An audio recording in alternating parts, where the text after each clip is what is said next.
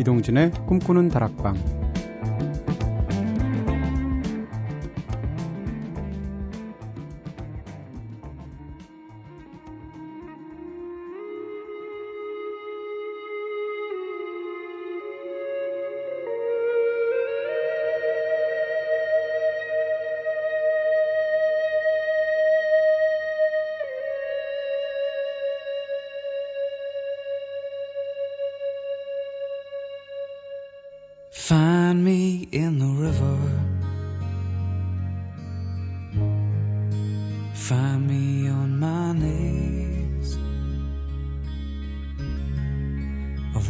against the water. Now I'm waiting if you please. We've longed to see the roses.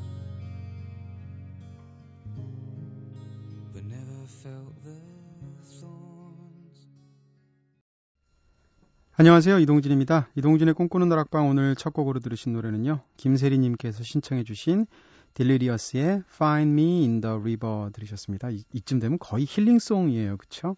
연휴 끝에서 마음이 굉장히 평화롭게 착 가라앉으실 것 같습니다. 이 노래 들으면. 아, 연휴와 개천절 휴일까지 잘 보내셨죠? 오늘부터는 일상생활의 리듬 찾으셔야 되는데 네, 꿈다방 들으시면서 연휴 증후군 깔끔히 물리치셨으면 좋겠어요. 자, 지난번까지는 어른들의 눈을 피해서 읽었던 어린 시절의 만화책에 대해서 이야기 나눠봤었죠. 만화책 보면 초능력 갖고 있는 주인공들이 등장해서 우리들의 부러움을 샀었던 경우가 있었는데요. 과연 그렇다면 만화 주인공처럼 초능력을 가질 수 있다면 어떤 초능력을 가졌으면 좋겠는지 이야기 한번 나눠볼까요? 자, 먼저 제작진의 한마디. 천우의 초능력. 어릴 때부터, 어릴 때부터 학교에서 집까지 가는 길이 힘들어서 늘 하늘을 날 수 있었으면 좋겠다 싶었거든요. 초능력을 가질 수 있다면 어디든 날아갈 수 있는 능력을 선택하고 싶습니다. 아, 네. 싫어하는 남자랑 미팅을 하면 바로 날아가 버리면 될 것 같은 한순간에, 네, 일종의 순간이동처럼. 은지의 초능력. 아무리 마셔도 기억을 잃지 않고 다음날 뒤끝도 없이 말끔하게 일어날 수 있는 말술의 능력이 있었으면 좋겠습니다. 어린 시절에 이런 거를 상상하셨다고요? 아니 은지 작가님 이거 진짜 얼마나 많이 드시면 심지어는 연휴에도 제가 드셨다는 얘기 들었는데 네. 제가 어디서 읽은 건데 그러니까 믿지 못할 얘기지만 사람이 평생 마셔야 할 술의 양이 정해졌다는 얘기도 있어요. 네, 지금 그 시기에 그렇게 많이 드시면 나중에 못 드십니다. 네. 말술의 능력. 근데 말술의 능력이 있는 슈퍼히어로는 어떤 슈퍼히어로인가요? 네. 정말 제 경우는 저는 어려서 투명 인간. 네. 그래서 예를 들어서 나의 존재는 보이지 않고 세상 사람들께 관찰하고 싶잖아요. 그게 누구든 가족이든 무엇이든. 네. 대중 목욕탕 뭐 이런 쪽으로 상상한 거 절대 아니고요. 과연 아닐까? 네. 이승환 씨의 노래 듣겠습니다. 덩크슛.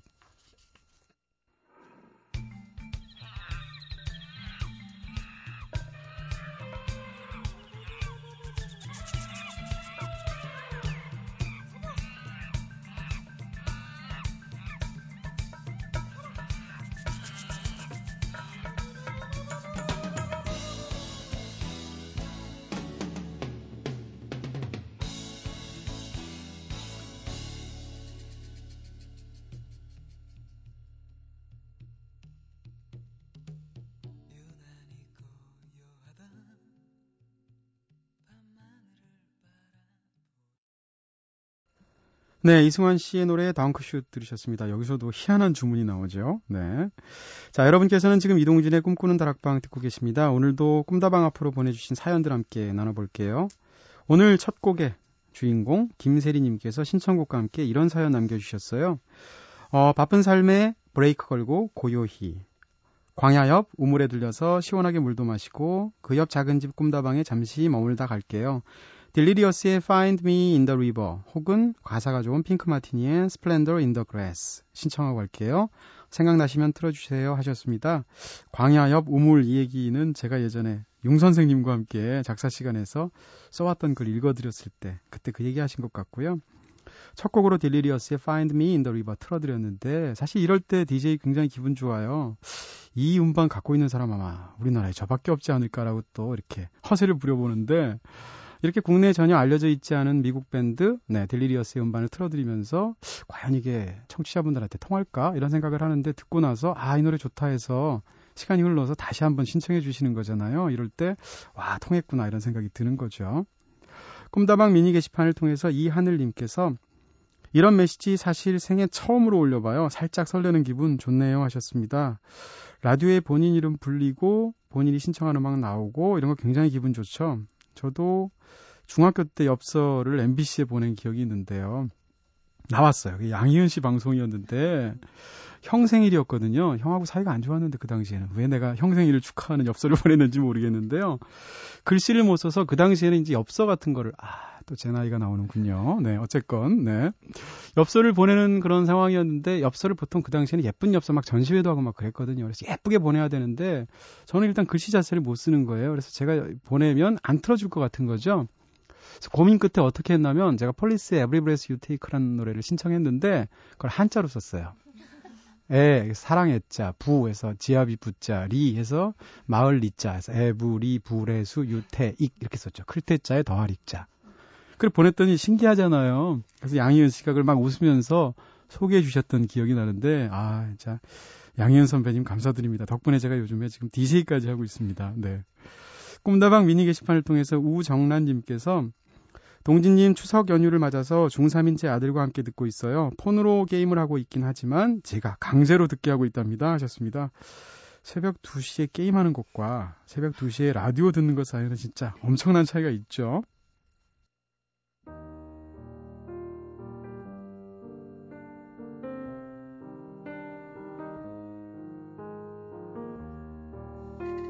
꿈다방은 언제나 여러분의 이야기를 기다리고 있습니다. 이렇게 꿈다방에 털어놓고 싶은 이야기 있으신 분들 저한테 사연 보내주세요. 휴대전화 메시지는 샵 8001번으로 보내주시면 되고요. 단문 50원, 장문 100원, 정보 용료 추가됩니다. 무료인 미니 게시판, 스마트폰 미니 어플, 꿈다방 트위터를 통해서도 참여 가능하시고요. 자, 그리고 꿈다방에서만 만나볼 수 있는 특별한 문화 선물도 있죠. 이번 주는 팀버튼 감독의 신작 프랑켄 위니 예매권 준비했습니다. 어, 프랑켄위니는 죽은 애완견을 프랑켄슈타인처럼 인조견으로 살려내면서 벌어지는 소동, 다른 작품인데요. 바로 1984년도에 팀버튼이 한번 만든 적이 있는 초기작이죠. 이것을 스탑모션 애니메이션으로 다시 각색해서 만들었습니다. 팀버튼 특유의 독특한 상상력으로 재탄생한 프랑켄위니, 네, 최초의 흑백 3D 애니메이션으로 제작되었다고 하는데요. 오늘부터 3일 동안 꿈다방 가족들에게 예매권 보내드리겠습니다. 참여 원하시는 분들 꿈다방 홈페이지에 있는 문의 및 이벤트 게시판에 문화선물이라고 말머리 달아서요.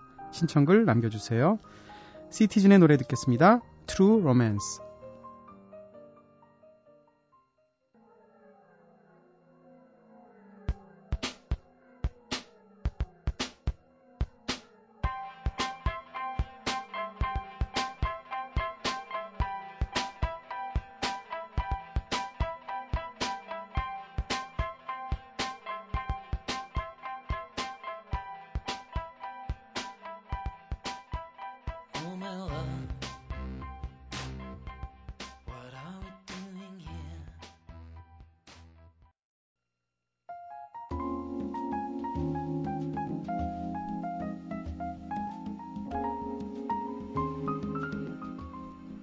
세상을 아름답게 마음을 풍족하게 일상에 지친 이들에게 단비가, 단비가 되어줄 소통의 공간이죠. 감성 놀이터.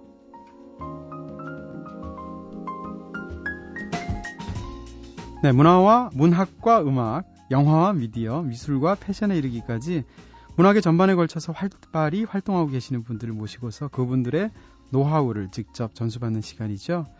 어, 지난주까지는 계절성 단기 프로젝트, 유혹의 기술 함께 했는데요. 뭐 연휴도 지났으니까 오늘은 그동안 습득한 유혹의 기술을 바탕으로 해서 연애의 기술을 배워보는 시간 마련했습니다.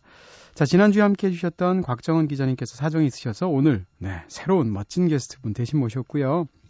북칼럼니스트이자 연애 칼럼니스트인 우리 시대 연애 고수, 네, 과연? 네, 박진진 씨와 함께 하겠습니다. 안녕하세요. 네, 안녕하세요. 네, 박진진 작가님 이런 호칭 어떠세요? 우리 시대 연애 고수. 네, 저는 뭐 아니라고 생각하는데요. 네, 고수인 척 하셔야 설- 됩니다. 네. 네, 네. 그래야 이제 말빨이 먹히는 거고요. 네. 네. 아, 근데 그 박진진 씨는 일단 이름이 굉장히 독특하세요. 본명 네, 분명 아버지가 지어주셨어요. 네. 네, 이거- 안 그래도 예전에 네네. 이거 가지고 라디오에 사연을 한번 보냈었는데 네. 그 작가님이 이 사연이 너무 재밌다고 그러니까 어. 아버지랑 이렇게 삼자 대면 한번 하자 그래서 신해철 씨하고 그러면 네. 형제분이나 뭐 자매분들이 있어요? 다른 친구 그저 희 네. 형제 자매들은 이름이 이렇지 않습니까? 평범해요. 예. 근데 왜 그래? 장, 장, 저만 장녀? 예, 예, 저만 아, 장녀를 세게 이름을 짓고 나니까, 네. 좀 힘겹게 네, 네. 그러면 진지는 이럴 경우 이름이 두, 뭐라 그러나요? 가운데, 초, 그러니까 초성과 종성이, 초성 종성도 아니죠. 이 첫 번, 첫 음절과 두 번째 음절이 같을 경우에 한자가 다른가요? 저는 달라요. 참 진짜 나갈 진 짜 써요. 아, 참되게 나아가라는 엄청난 이름이군요. 진짜로 나간다는 얘기죠. 네. 그, 그 망설이지 말고, 네, 네, 무소의 뿔처럼 때, 네. 거침없이 가라. 이런 말씀이시군요. 자, 지난 시간까지는 마음에 드는 이성에게 매력을 어필하는 유혹의 기술 저희가 두 시간 진행해 봤거든요. 남과 여 입장에서. 혹시 들어보셨어요? 네, 들어봤어요. 아, 어떠, 어떠시던가요? 어우, 잘하시던데요. 아, 그래요? 좋은 말씀 많이 해주셔서. 네네. 그러면 박 작가님이라면 마음에 드는 이성 만났을 때 우리가 이제 어떻게 매력을 어필하느냐 이런 얘기들 이제 쭉 하게 될 텐데 네. 일단 여자 입장에서 남자가 사실 좀 더 이렇게 던지기 쉽잖아요. 네. 그리고 이제 상대방이 받아들이지 않아도 덜 민망하잖아요. 네. 여자의 경우는 어떤가요? 여자들 같은 경우는 주로 이제 간을 많이 보는 것 같아요. 네. 아, 시작부터 전문 네. 용어 속출입니다. 네. 간을 많이 보면서 네. 이제 그 좀 이렇게 상대방이 이렇게 여자들은 그런 거 있어요. 그러니까 남자가 나를 조금이라도 마음에 들어하는지 안 들어하는지는 음. 정말 귀신같이 하는 존재들이거든요. 아, 그래요? 네, 그럼요. 그러니까 어. 자기를 좋아하고 쳐다보고 관심 있는 걸 모를 수가 없어요. 여자들은 그래요? 본능적으로 예 알아요. 네. 다 아니, 알아요. 여자도 뭐 여우인 여자가 있고 고민 여자가 있잖아요. 아무리 고민 여자라 하더라도 네. 누군가 남자가 자기한테 관심 있는 거를 이렇게 눈치 못 채는 여자는 아, 없는 것 같아요. 그렇구나. 네. 남자는 마- 많은데요. 예, 남자분들은 좀 많은 것 같은데요. 네, 반대 경우도 많아요. 관심도 없이 그냥 일상적으로 친절하신 분들이 잘해주는 건데, 네. 아, 저 여자가 나한테 관심 있구나. 이렇게 오해하는 남자들 굉장히 많거든요. 네. 네. 근데 여자들은 아닌 것 같아요. 저 그렇군요. 대부분 다들 아시더라고요. 아, 그러니만 여자 입장에서는 상대방이 자신에 대한 호감도를 알 수 있으니까, 네. 최소한 어떻게 보면 실패할 확률이 적을 수도 네, 조금 있겠네요. 더 남자분들에 비해서는 좀 안전하다고 봐야죠. 아, 그렇군요. 네. 그러면 일단 단도직입적으로 우리 저희 이제 오픈하고 시작하는 그런 코너거든요. 네. 박 작가님은 박 작가님의 그 연령대 여자에 비해서 연애를 훨씬 많이 한 편인가요? 글쎄요, 제가 그 평균치를 내보지를 않아서 잘 모르겠는데요. 다만 쉬지 않고 연애했다. 단한 네, 번도 쉰 적은 없다. 예, 쉬지 않고 그냥 네. 연애를 할 수 있는 그 나이부터 네. 꾸준히 네. 네. 참 진짜에 나아갈 진짜라고 하셨죠. 연애를 꾸준하게. 향해서 꾸준하게 한 번도 쉬지 않고 무소의 뿔처럼. 네, 쉬면 안 돼요. 네, 그렇군요. 감 떨어져요. 아니 그러면 네 아, 죄송합니다. 너무 제가 방정 맞게 웃어가지고 웃을 때 이렇게 마이크에서 떨어진다고 뒤로 빼는데 그 속도보다 터지는 속도가 빨라가지고 아, 네. 죄송합니다. 네, 아 김호 김호경 PD님 진짜 당황하시겠어요. 근데 뭐 여자들 경우에 지금 제가 뭐 얘기하려다 얘기를 까먹어버렸네요. 심지어 네 그렇게 연애를 하려고 할때 네. 어. 그럼 박진진 작가님 경우에는 마음에 너무 들면 어떤 식으로든 티를 내시나요? 아니면 그냥 혼자서 마음에 묻어두고 그냥 가버리는 경우도 많습니까? 사실은 제가 이렇게 사람들한테 말을 할 때는 절대로 티를 내지 말라고 얘기는 해요. 그렇지만 봉- 정작 어. 저는 매우 티가 나요. 아, 왜 티를 내지 말라고 조언하세요? 그러니까 티가 이렇게 딱 나면은 그러니까 상대방이 나를 좋아하는 게 딱 티가 나면 일단 좀 한 수 아래로 이렇게 보거든요. 아 제가 나를 남자들은요? 예, 제가 나를 마음에 아, 들어 하는구나. 난 쟤한테 좀 막해도 돼. 이렇게 어, 생각한단 말이죠. 예. 그래서 이렇게 대외적으로는 티를 내지 말라고 얘기는 아. 하는데요. 사실 저는 좀 티가 나요? 예, 아, 본인도 나요. 안 그러시면서 그러니까 본인이 쓴맛을 보셔서 일부러 그런 조언을 해주시는 원래 건가요? 모든 게 자기는 못해요. 아, 예, 중이 네. 재벌이는 못 가면. 네. 훈수의 네, 고수이지 그것만, 결코 네. 실전의 고수는 아니실 수도 있다. 네. 이런 그 겸손함으로 이제 올해 코너를 본격적으로 시작을 지금 하고 있고요. 그럼 아까 말씀하시는 대로 이제 감 떨어진다는 이야기 하셨는데 네. 사실 그 남자들 선수들 사이에서 친구들 중에서도 굉장히 예전에 연애 잘하는 친구들이 있어요. 네. 근데 그 친구들 보면 진짜 끊이지가 않거든요. 그래서 네. 어떻게 하면 그렇게 성공할 수 있느냐를 물어보면 항상 하는 얘기가 있어요. 뭐라고 얘기하냐면 실연 중인 여자의 경우에 공략 가능도가 한 20배쯤 높아진다는 거예요. 음, 네, 그럼요. 제 친구 중에 그런 친구 있거든요. 네. 사실이죠. 네, 아무래도. 그리고 연애를 쉬지 않을 수 있는 가장 좋은 방법은 네. 집에 있으면 안 돼요. 끊임없이 음. 돌아다녀야 돼요. 사람들도 만나고. 글쎄요. 네. 네, 집에서 해봤자 뭐 인터넷 채팅 밖에 더 네, 하겠어요. 방에서는 아무것도 안 돼요. 네, 보기 싫은 오빠 얼굴이나 보는 거지. 네, 그렇죠. 밖으로 네. 나가야 돼요, 일단은. 일단 그 많은 곳으로 가야 된다. 네. 네. 아니 그러면 진짜로 좋은 남자들이 많은 곳은 어딘가요? 뭐 그런 장소 알려달라는 얘기들이 사실은 아, 굉장히 있어요? 많아요. 파고다공원 같은 데 가면 안 되는 거잖아요. 그렇죠. 그러면 안 되는 네. 거잖아. 그게 꼭 장소 탓은 아닌 것 같고요. 네. 그러니까 제가 경험을 해보면 그냥 사람들을 계속 많이 만나다 보면 그 사람이 아는 사람 또 뭐 누구의 누구 이런 식으로 계속 인간관계라는 게 사실 네네. 뭐 엮이고 케빈 베이컨 엮여서. 게임 게임처럼. 것도 있듯이 네. 예, 계속 계속 엮이는 것 같아요. 아, 네. 그러니까 네. 일단 꼭 반드시 남녀 관계가 아니라 네. 인간관계 자체를 넓히다 네, 보면 넓히다 보면 걸리도록. 되어 있군요. 네. 네. 그러면 사실 어떤 사람 이 모든 사실 이 사회적인 재화도 그렇지만 네. 연애의 재화도 그렇잖아요. 되는 사람은 진짜 끝까지 잘 되잖아요. 쉼이 음. 없으시잖아요. 네. 근데 어떤 사람은 지금 17년째 쉬고 있는 사람도 있거든요. 네. 모태이신 분도 있고 네. 이런 차이는 왜 발생하는 건가요? 그 연애를 좀 오랫동안 못 하시는 분들 보면은 음. 그 가장 큰 장애물. 예, 머리로만 생각을 많이 해서 아, 굉장히 기대치가 높아요. 네네. 난 이런 사람 만날 거야. 음. 그리고 사랑에 대한 환상을 또 가지고 그, 있어요. 그리고 또 술만 마시고. 네, 네, 그러니까- 은지 작가님. 네. 환상만 점점 이렇게 네. 커져가거든요. 네. 실제로 이렇게 밖에 나가서 네. 몸으로 부딪혀야 돼요. 자꾸 아. 연애도 해보고 이런저런 것도 해봐야 네. 되는데 그또 요새는 뭐 저도 뭐 이런 직업을 가지고 있지만 연애에 대해서 요즘 알려주는 것들이 너무 많잖아요. 음, 그러니까 막 스킬은 막 많이 알아요. 네네. 남, 남자의 심리는 이렇대더라, 여자의 심리는 이렇대더라. 막. 혼자서 네. 비교 분석만 하는데 네. 제가 생각할 때 싹 다 소용없고 경험이 최고예요. 아, 그래요? 네. 뭐 이런 거 있잖아요. 3초 동안 쳐다보고 상대가 쳐다보면 다시 1초 아. 동안 시선을 폈다가 다시 또 3초 쳐다보고 이런 거. 연애는 네. 책으로 배우는 게 아니거든요. 그렇군요. 연애는 예, 나가서 정말 몸으로 부딪히고 해야 돼요. 네, 알겠습니다. 자, 은지 작가님 잘 들으시고요. 어, 로비 윌리엄스와 니콜 키드만의 Something Stupid 듣고 네, 본격적으로 이야기 나눠보도록 하겠습니다.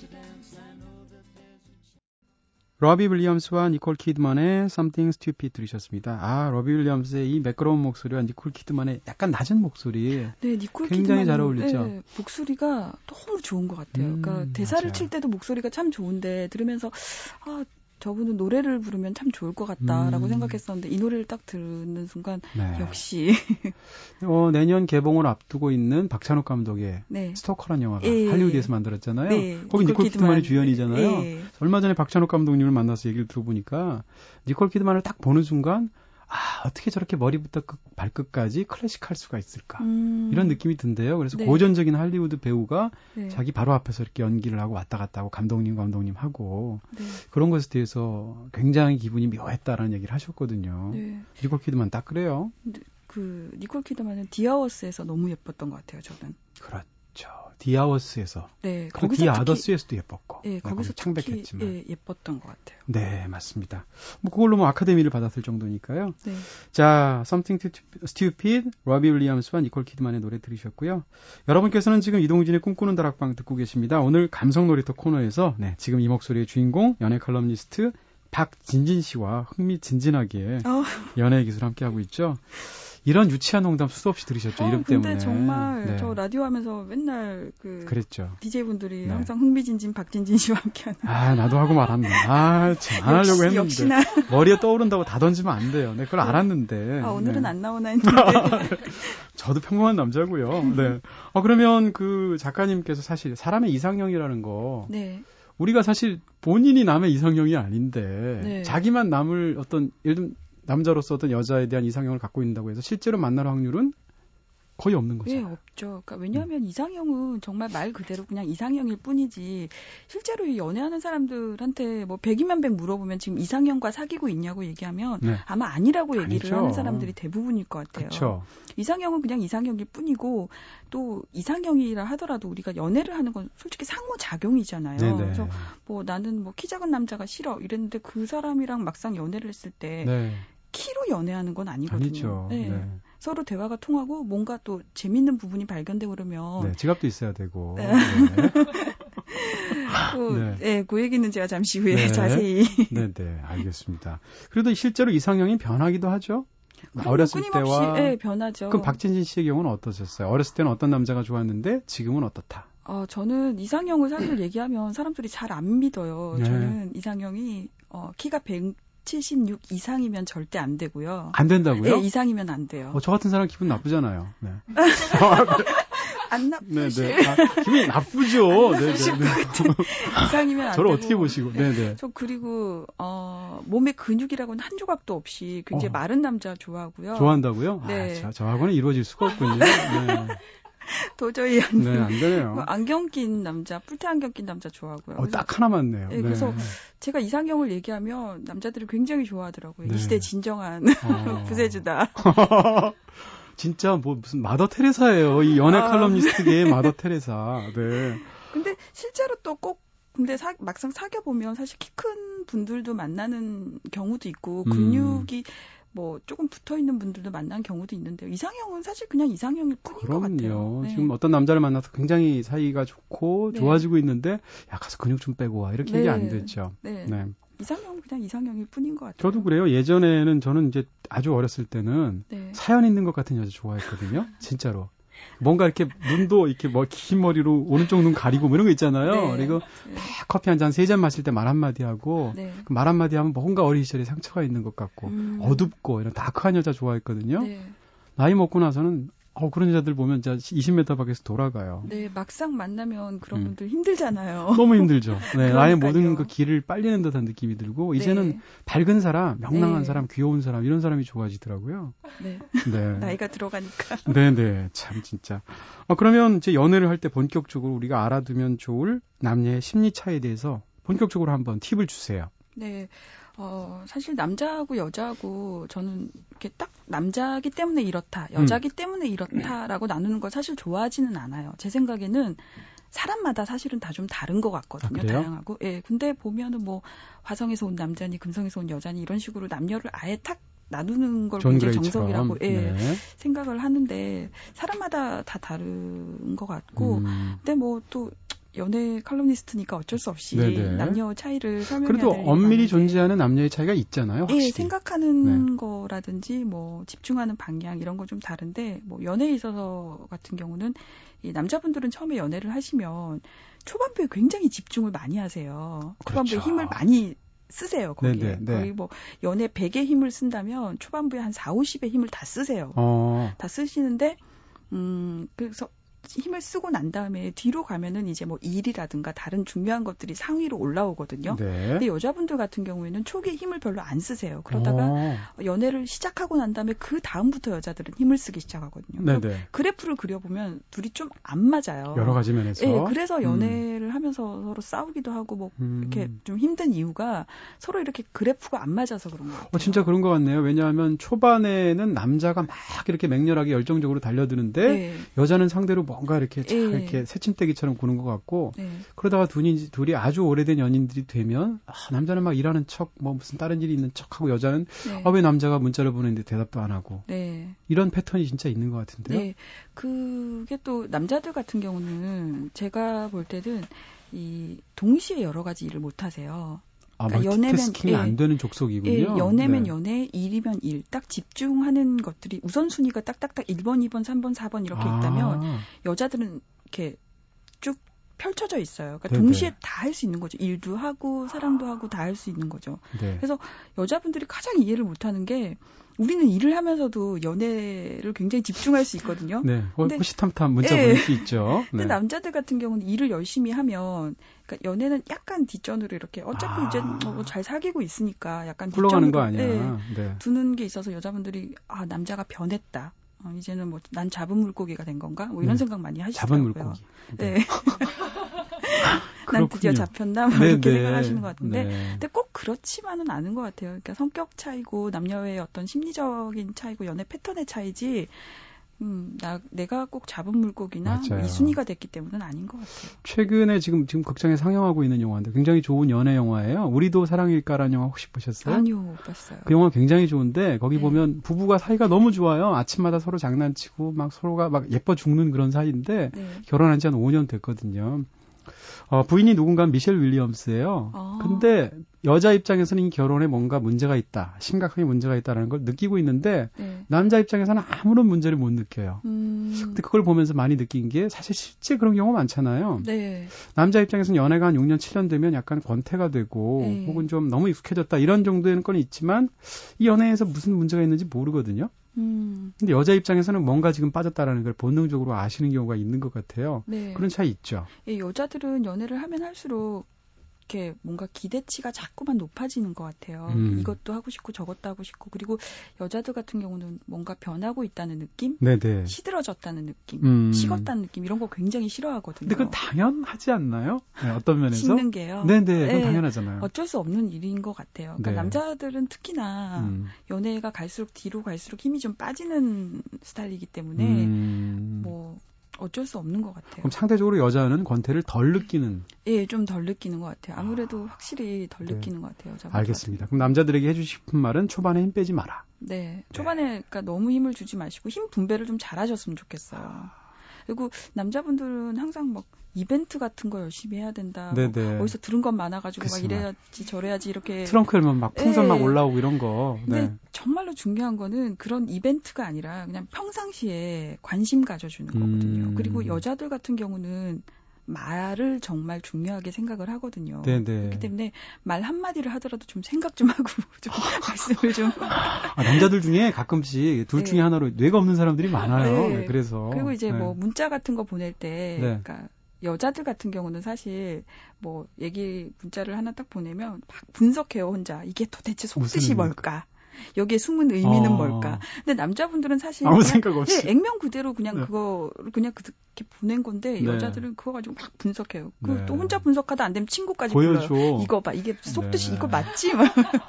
그렇구나. 네, 근데 네. 여자분들이 그거 좀 안 하셨으면 좋겠어요. 남자분들 사실 여자들도, 예, 문자 네. 보낼 때별 음. 생각 없이 그냥 액면 그대로 그렇게 맞아요. 보내거든요. 네. 그럼 그냥 아 그런가 보다라고 좀 받아들였으면 좋겠고 아, 너무 많은 의미 부여를 하지 예, 마라. 너무 너무 다방면에 걸쳐서 그걸 분석하지 말았으면 좋겠어요. 음. 남자분들 그렇게까지 복잡하게 생각하면서 문자를 보내거나 네. 말하질 않거든요. 야, 이 깨달음을 언제 몇 번 실패하면 이 깨달음이 오는 겁니까? 네. 글쎄요, 저는 한 그냥 알았던 것 같아요. 처음부터. 네, 박진진 작가님이 역시 선곡해 오신 박신양 씨의 연인 듣겠습니다.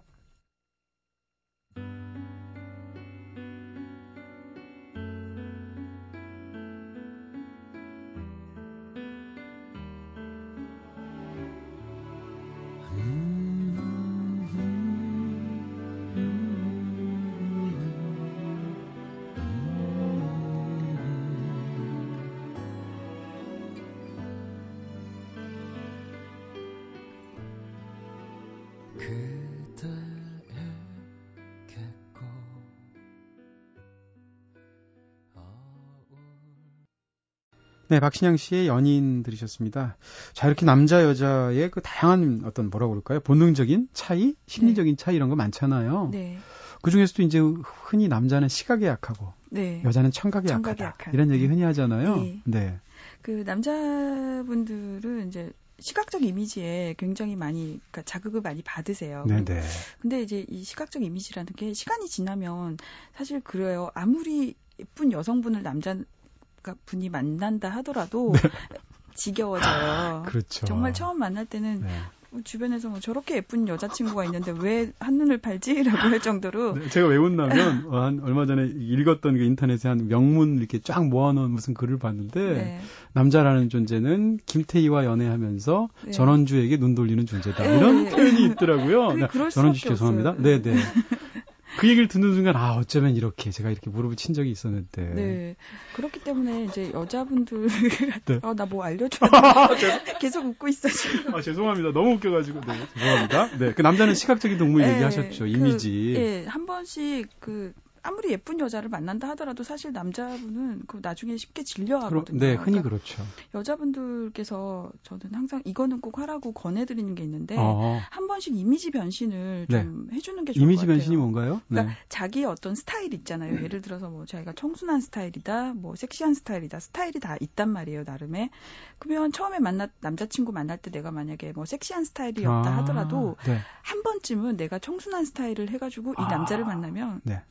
새로운 여자가 되는 거죠, 이제. 아, 네. 네. 그 새로운 사람을 대하는 것 같은 느낌을 준다. 네, 한 번씩 그러니까 이미지 변신을 한 번씩 해주셨으면 좋겠어요. 아, 그렇군요. 그리고 또 하나 사실 간과할 수 없는 것 중에 하나가 사실 데이트 비용에 관한 문제. 네. 무시할 수 없잖아요. 네, 어떤 남자들은 사실 이게 부담이 돼서 연애 자체를 두려워하는 사람도 있어요. 네.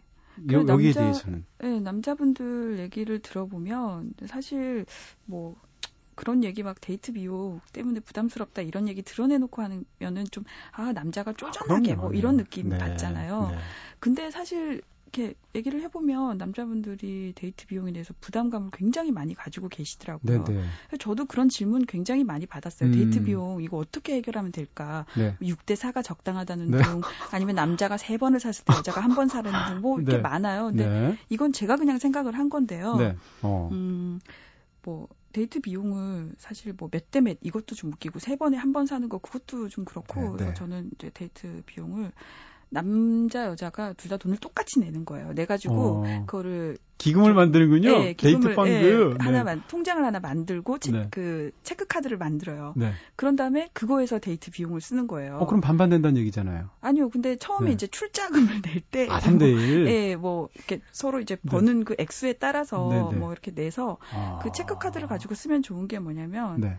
여자분들은 쓸데없이 이렇게 비싼데 가자고 하지 않을 거고 어차피 그 돈에서 빠지는 거니까 네. 또 남자분은 데이트 비용에 대한 어떤 부담감 네. 이런 걸 줄일 수 있어서 저는 그걸 좀 권하는 편이에요. 네. 어, 그 사실상 혹시 두 분이 잘 될 경우에 결혼할 수 있는 건데 네. 그앞 단계를 뭔가 실험하는 것 같은 느낌도 드네요. 네, 체크카드를 쓰게 네, 되면. 그럼요. 그러면 좀 이렇게 알- 데이트를 되게 알뜰하게 아. 잘할 수 있는 것 같아요. 비용에 대한 부담도 별로 네. 서로 심리적 부담도 없고요. 박진진 씨는 그렇게 하고 계십니까? 하려고요. 네. 네, 알겠습니다. 아, 근데 체크카드 진짜 좋은 아이디어인 것 같아요. 네. 알겠습니다. 아, 벌써 얘기하느라고 시간이 다 가버렸는데요. 오늘 방송 시간 굉장히 빨리 금방 가버리죠? 그러게요. 한 시간이 노래도 지금 두 곡인가 밖에 네. 안 들었는데. 웃고 떠들다 보니 연세. 글쎄 말이에요. 아유, 기회 되시면 또 나와주셨으면 저희 감사할 것 아우, 같아요. 저야 감사하죠. 네네. 오늘 감사했습니다. 네.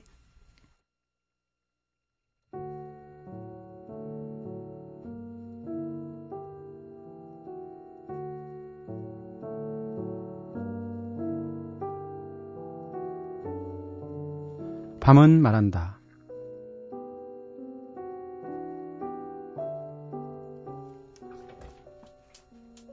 오늘 밤은 말한다에서 읽어드릴 책은 빅터 프랭클이 지은 의미를 향한 소리 없는 절규입니다. 제2차 세계대전 당시에 악명 높았던 아우슈비츠 유태인 포로 수용소에서 수많은 생사의 갈림길을 겪은 후에 기적적으로 살아나기도 했던 사람이죠. 빅터 프랭클은 로고테라피의 창시자로 평가받고 있는 심리학자입니다. 오늘은 삶에서 의미를 추구하는 인간의 속성에 대해서 집중적으로 파고드는 이 책 중에서 집착의 폐해에 관해서 서술한 부분을 읽어드릴게요.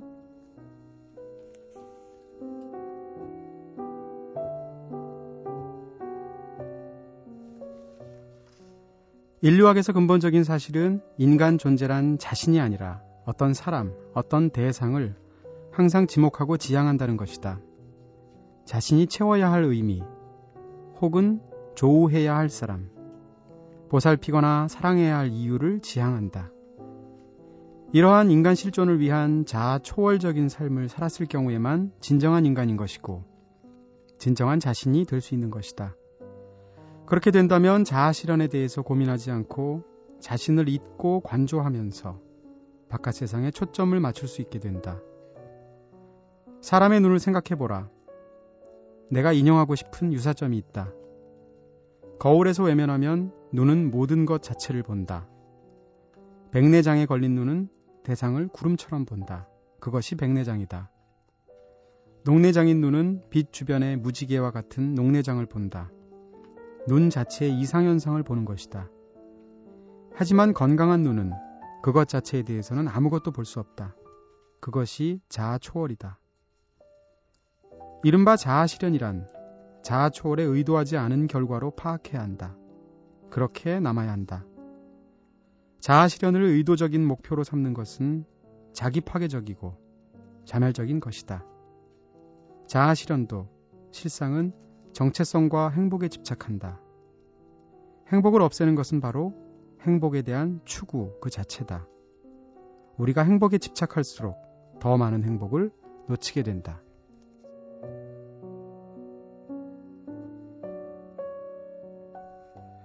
건강에 대해서 걱정하는 자들에게 당신들은 이미 죽은 거라고 말해 주어라. 라고 헨리 데이비스 로우는 말한 적이 있습니다.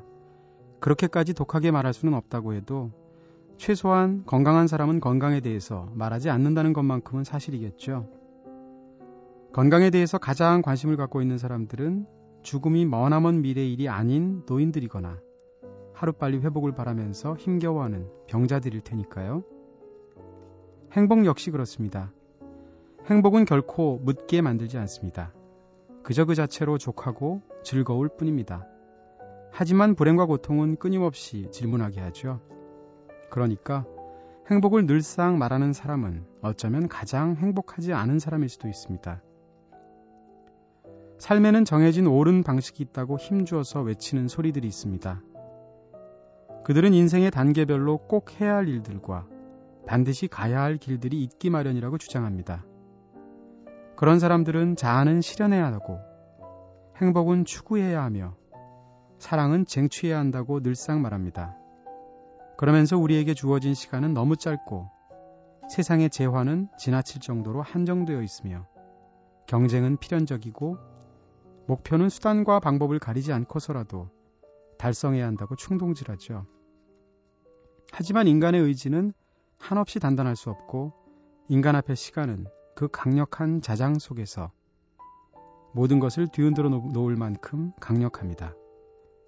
그리고 누구에게나 목표는 소중하기에 그저 경쟁적 관계로만 파악할 수 없는 무수한 타인들의 목표도 있는 거죠. 어쩌면 행복이라는 것은 적극적으로 추구해서 차지할 수 있는 전리품 같은 것이라기보다는 특정한 생활 태도나 삶의 방식에 따라서 뜻하지 않게 어서 얻어지는 부산물 같은 것인지도 모릅니다. 제가 무척 좋아하는 유아 시인의 짧은 시 나무라는 시의 전문은 이와 같습니다. 잎새는 뿌리의 어둠을 벗어나려 하고 뿌리는 잎새의 태양을 벗어나려 한다. 나무는 나무를 벗어나려는 힘으로 비로소 한 그루 아름들이 나무가 된다. 그러니까 결국 나무를 나무로 만드는 것은 어서 빨리 나무가 되고야 말겠다는 구심력으로서의 의지가 아닙니다. 스스로 나무임을 잊거나 나무의 당위에서 탈피하려는 원심력으로서의 자유입니다. 그렇게 우리는 불현듯 뒤돌아볼 때 어느덧 우리 자신이 되어 있는 스스로를 발견하게 됩니다.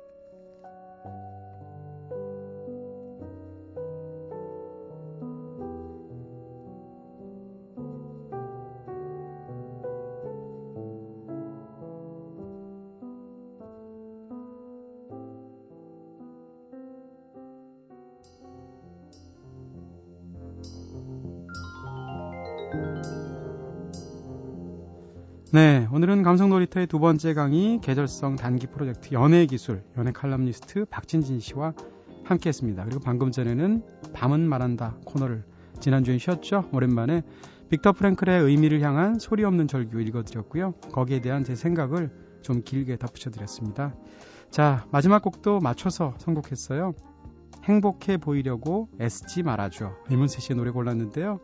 이 노래 들으시면서 지금까지 연출의 김호경, 구성의 이은지 김선우, 저는 이동진이었고요. 꿈다방 불 끌게요.